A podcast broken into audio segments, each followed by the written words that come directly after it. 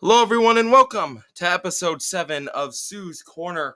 Now, we have been talking a lot of NFL, and today we're talking about everything else. We're talking college football, MLB, and NBA. We're kicking it off. We're buying and selling. We're going to sports court. We're doing five minute frenzy. And of course, we're wrapping up with the final whistle. You won't want to miss any of it. So, without further ado, just a reminder for you all who are listening, and there are people that are listening to this every week that are not following the podcast. So do follow it, whether you're on Apple Podcasts or Spotify. And then head on over to Soo's Corner at Soo's underscore corner, S O O S underscore corner. And we have reels and some surprising new things coming along the way, some exciting things. So be sure to follow us on Instagram so you never missed a podcast episode preview ever again. Okay, so without further ado, I'm going to drink some water and then get ready for the kickoff and everything else.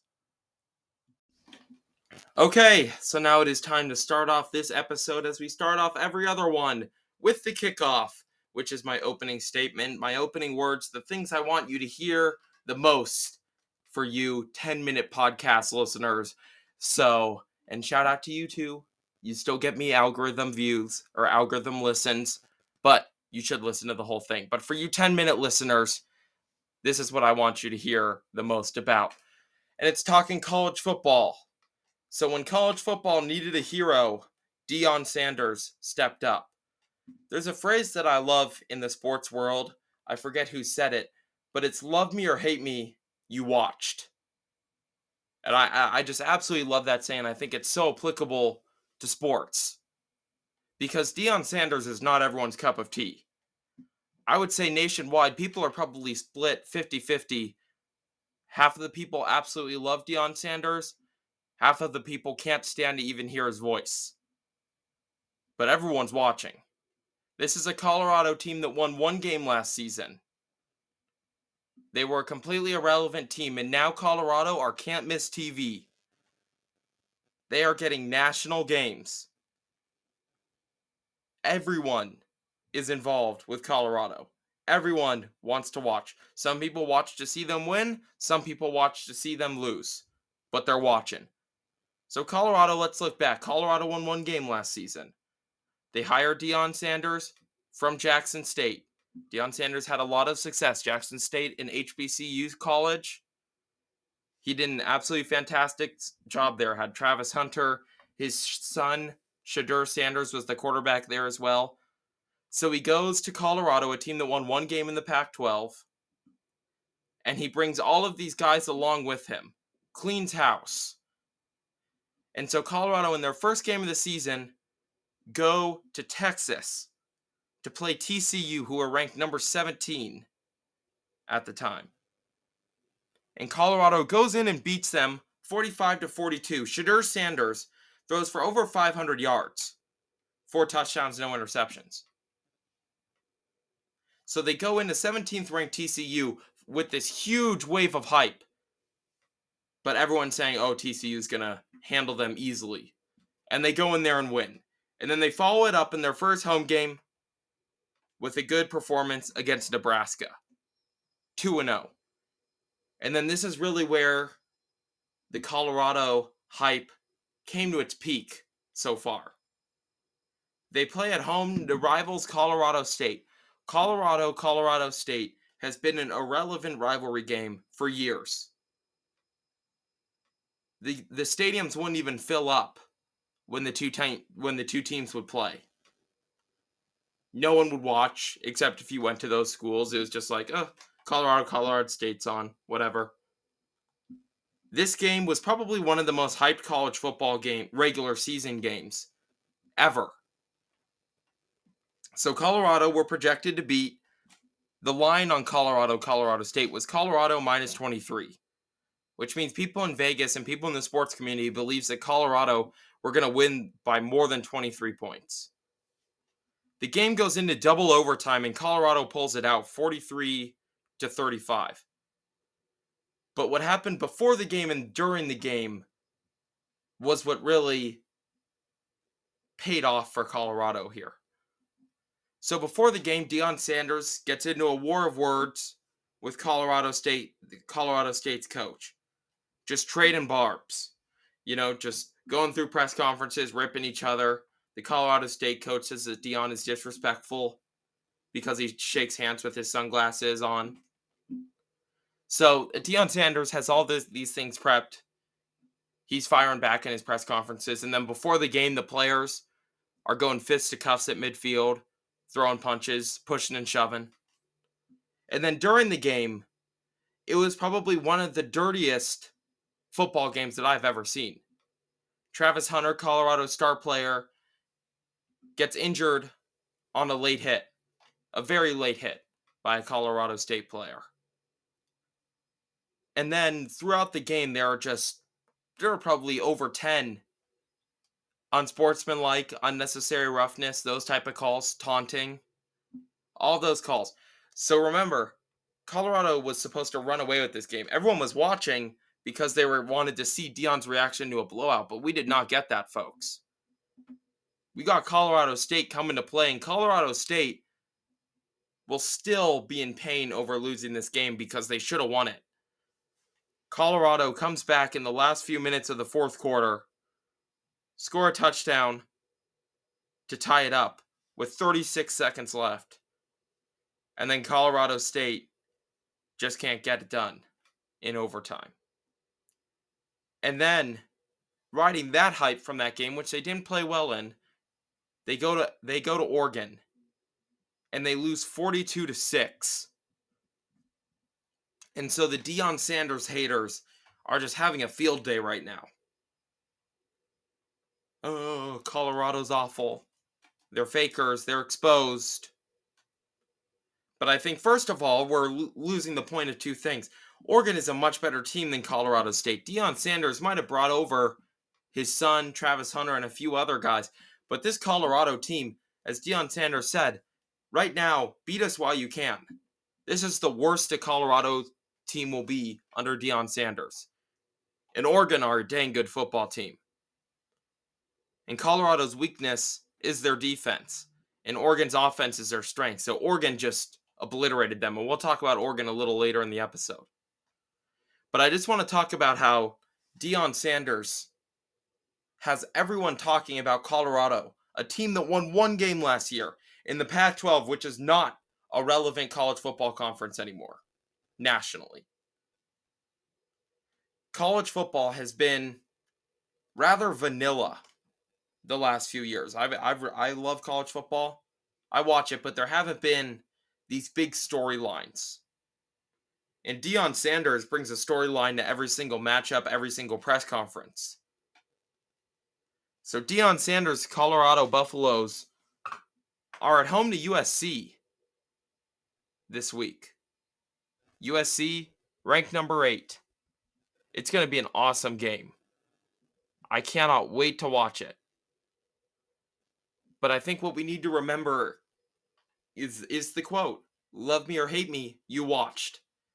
Deion Sanders in a vanilla college football world where everyone is so seeped in tradition, which is one of the best things about college football.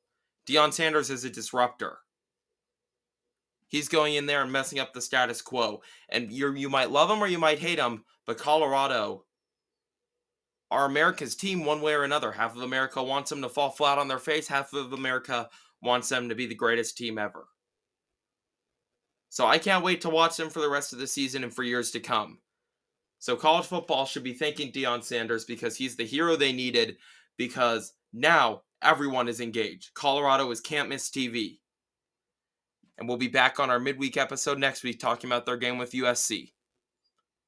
Because you can't not talk about them. You can't not talk about Deion Sanders of Buffalo. But now it's time to shift gears to buy or sell, where we have everything on the sports market. And I tell you if I'm buying or selling the hype. So we're going to start at Camden Yards with the Baltimore Orioles.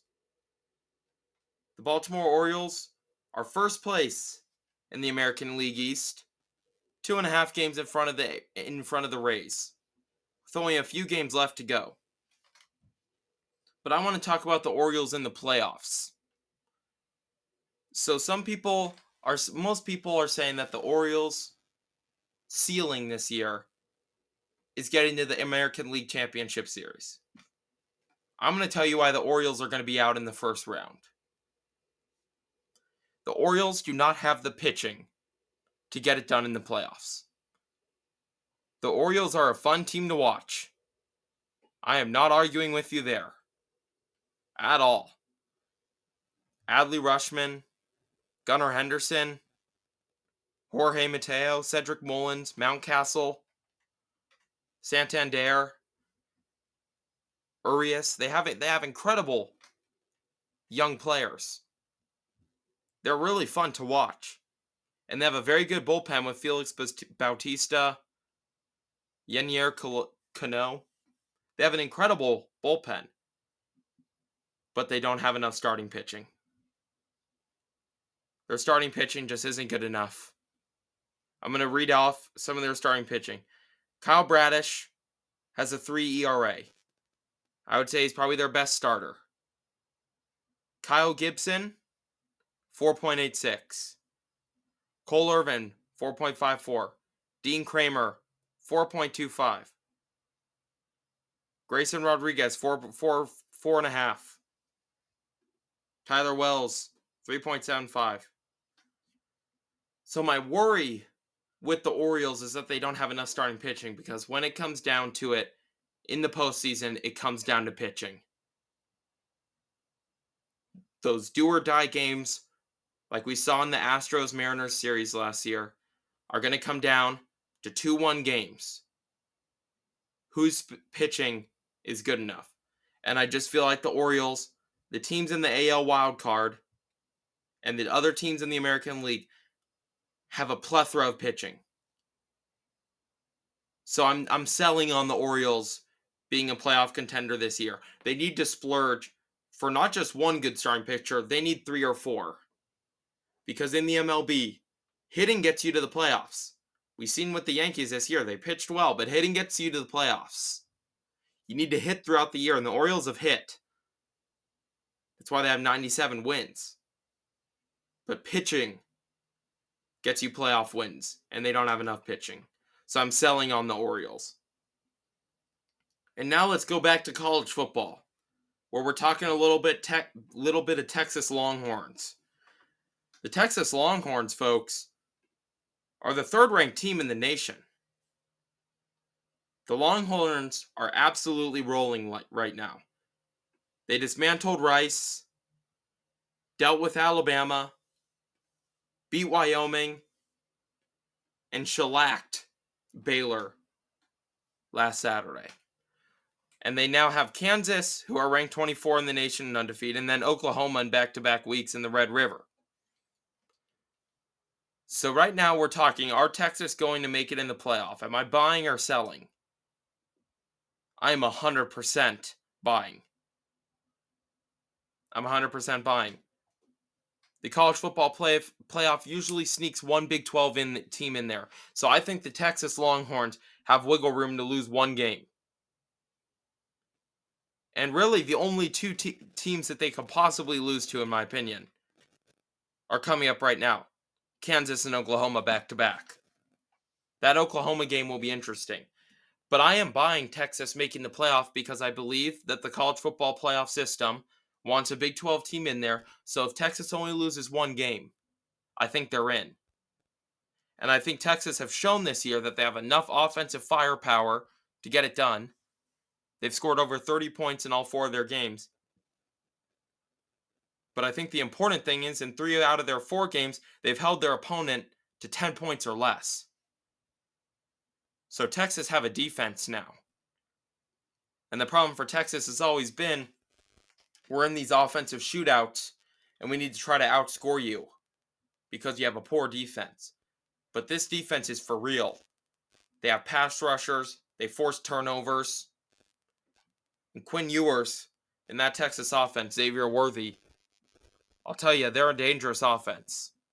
People thought they were going to fall off with Bijan Robinson, but they haven't yet. They've just kept rolling.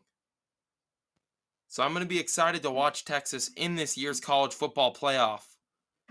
because I'm buying the Longhorns to make the playoff because I believe that they have that one game wiggle room that Ohio State doesn't have, or teams like Michigan don't have, because the big the Big Ten is so competitive at the top of the tree. The Big 12 is a little weaker this year, so I think Texas has a real shot. And they should take their shot before they head over to the SEC and have to compete with Georgia, Bama, all LSU, all of these teams next year. So take your golden opportunity while you can, Texas. So I'll be interested to see how that pans out. But I'm buying Texas to make the playoff. And now let's go over to Oregon. We talked about the flip side with Colorado, but Oregon, wow.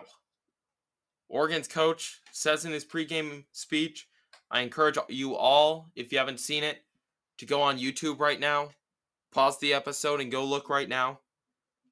It's a 30 second clip, but wow. Fired me up. He said they're referencing Colorado, they're playing for clicks, we're playing for wins. In Oregon, all they're doing is winning right now. They dismantled Colorado 42 to 6. They dismantled Hawaii, snuck by Texas Tech and obliterated Portland State 81 to 7. And they have Stanford this weekend and Stanford are not good. But then they have a stretch, 4 out of their 5 games are against ranked teams. They go to Washington, then at home to Washington State, then at Utah, and then at home to USC. So people are talking about Oregon as a fringe playoff contender. I'm going to say this I do not think Oregon cracked the top 20 or finish in the top 20 this season. Oregon are a dang good football team. They have Bo Nix, who's a great college quarterback, but their schedule is just absolutely brutal.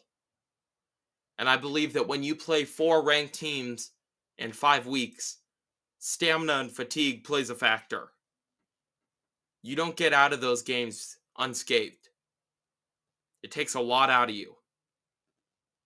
So I'll be interested to see how Oregon can cope, but I am selling on the Oregon being an elite team hype. I think they might sneak into the top 25 in that 20 to 25 range. But Oregon are a few years away from competing at the top of the tree because sadly they're just in a conference that right now has a lot of talent. The Pac 12, it's a shame that they're all getting disbanded because it's really fun. Washington, Washington State, Oregon, Utah, all these teams are ranked in the top 20. Oregon State, all of those teams are ranked in the top 20. So I just don't think Oregon has enough talent to get through all of those games unscathed. Okay, and then we're just talking a little bit of baseball now with the Philadelphia Phillies. So the Phillies, we all know what happened last year. Snuck into the playoffs and then caused absolute havoc. So now the Phillies are in a wild card race. A wild card race for the ages, but the Phillies are safe in this wild card race. We're going to talk about the other four or five teams in a minute.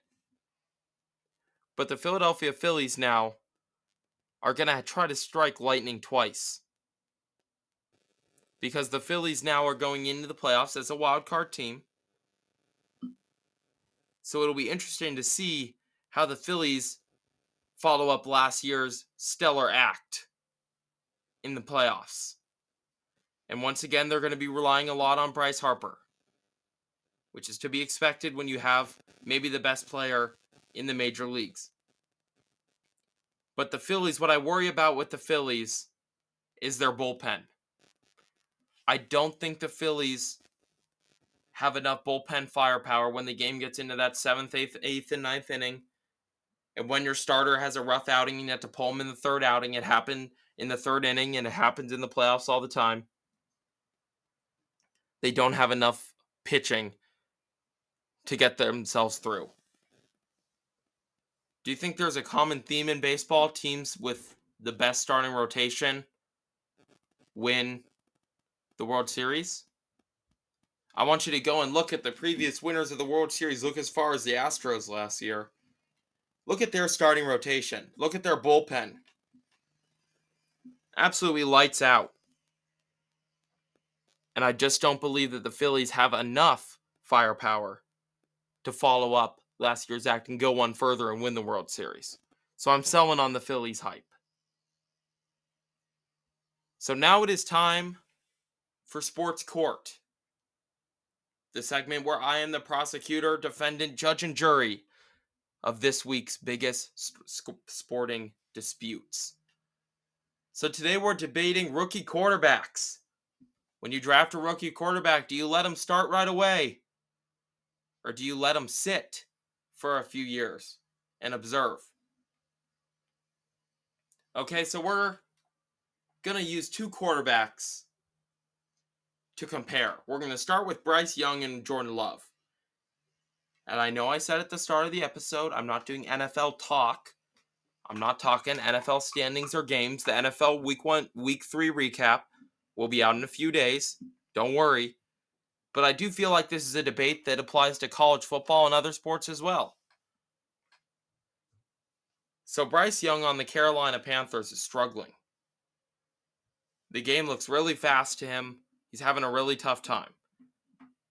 And of course, going to Alabama, he absolutely ran the show. He was incredible. But now he's struggling. And then you look at a quarterback like Jordan Love. Jordan Love is not lighting up the touch paper, setting the NFL world on fire. But Jordan Love is playing good football. And Jordan Love sat for three, four years. So I want to talk about other sports as well. Let's look at baseball. Baseball, you usually have to wait five or six years if you're a first round pick to go and play in the big leagues. Even more if you're a little further back in the draft. So, why is the NFL, why is all the pressure on rookie quarterbacks to start right away? These guys are in their early 20s. These guys are kids. They're only a few years older than me.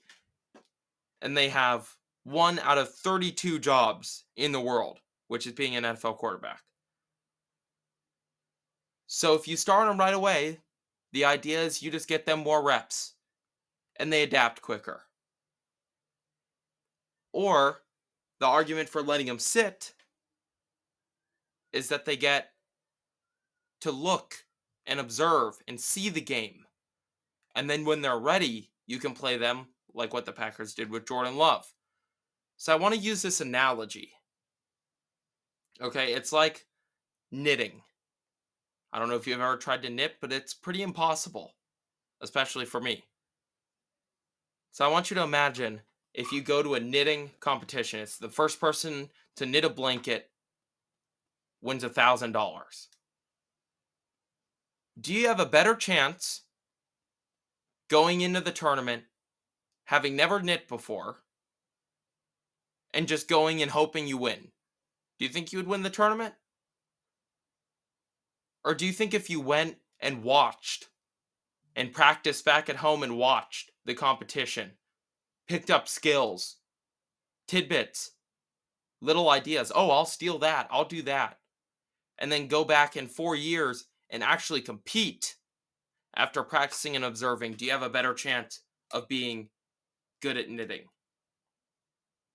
And I, I, I, just think the idea of starting rookie quarterbacks is a bad one. I, I, I don't see the logic in it at all. They say trial by fire. No, you're ruining the kid's confidence. Make him sit behind Andy Dalton for at least a year. Have him watch the game because right now his hair's on fire. He can't make a decision because this isn't college. The gap is so big. So let them sit behind guys like Aaron Rodgers, like Jordan Love sat behind Aaron Rodgers. Let them observe. See what works, see what doesn't work.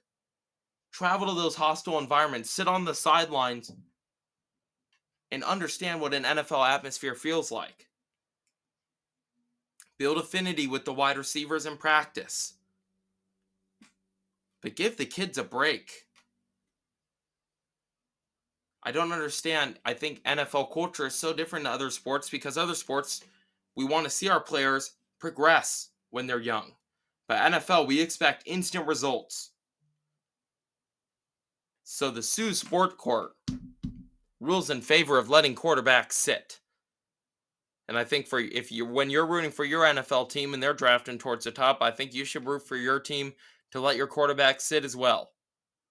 Okay, time to take a little break and then 5 minute frenzy coming up next. Okay, so now it is time for 5 minute frenzy where I attempt in 5 minutes to catch you up on all of the sports news that happened in the last week. So the 5 minute timer is set and away we go for 5 minute frenzy. Okay, so starting in the Formula 1 world, Max Verstappen wins the Japanese Grand Prix and Red Bull Racing wins the Constructors' Championship. This is a year that Max Verstappen and Red Bull have absolutely dominated. So they are the deserved winners of this year's Constructors' Championship. In the MLB world, teams that have been on the rise and teams that have been falling down. We have teams like, sadly, the Astros. Not so sad. That was sarcasm. The Astros having been swept at home by the Royals. And then also teams like Seattle losing against the Texas Rangers. The Angels eliminated. The Yankees officially eliminated from playoff contention, as are the Red Sox. And then on the National League side, the Padres, Blake Snell just misses out on a combined no hitter. Josh Hader giving up a hit in the ninth inning.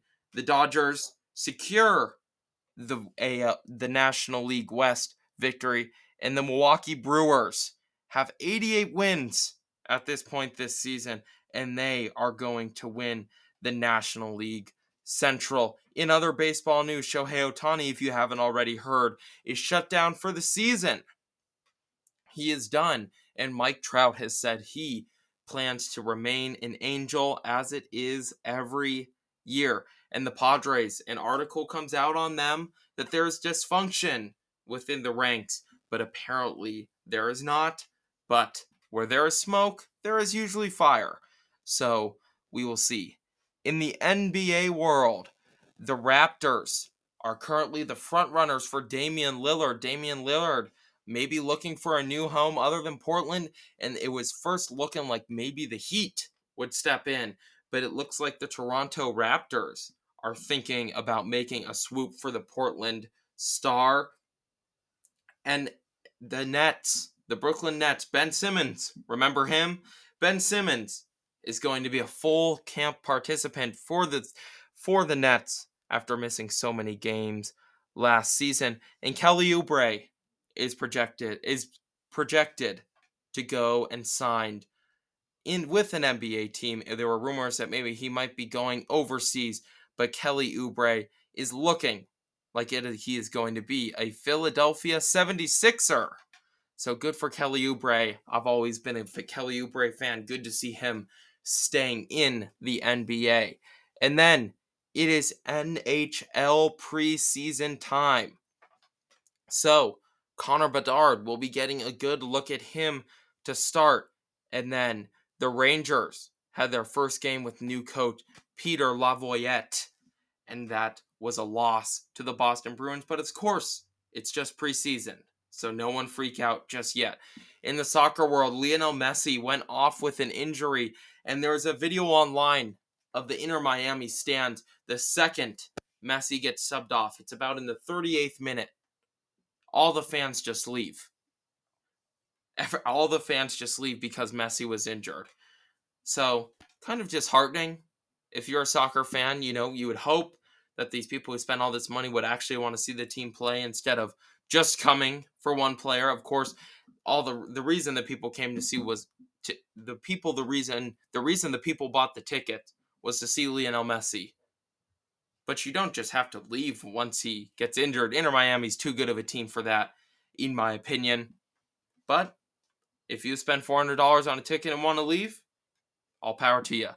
College football games this weekend, Friday night lights, and it's not college and it's not high school football, it's college football. We have Utah, the Utes, going against the Beavers of Oregon State at 6 p.m. on Fox Sports 1. That is can't miss TV. That's going to be an awesome game. We have Georgia, Auburn, Florida, Kentucky, Kansas, Texas, LSU, Ole Miss, Notre Dame, Duke, Alabama, Mississippi State. Incredible games this weekend. And just on top of that, Iowa, Michigan State. A lot flowing around that Michigan State program and Iowa coming off of that tough loss to the Penn State in the whiteout game. But college football, we are getting treated to some absolutely incredible games this week. So I'm looking forward to that. And just like that, the five minute timer is up and five minute frenzy is over.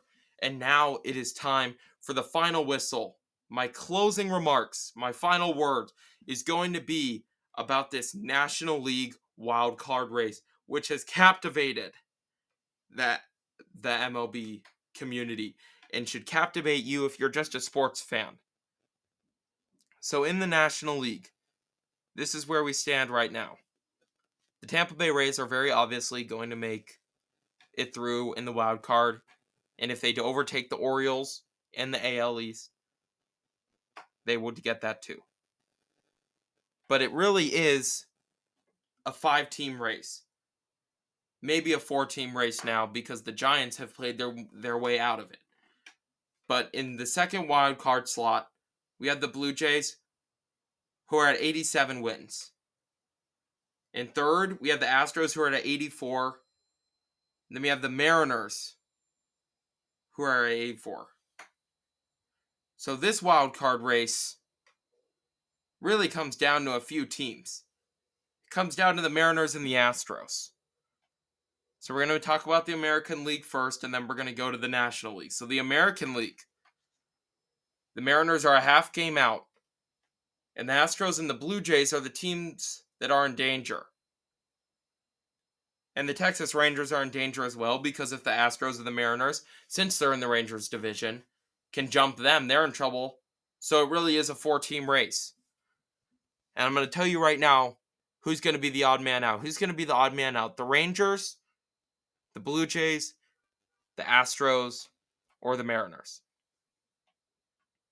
So the Seattle Mariners have lost four straight games.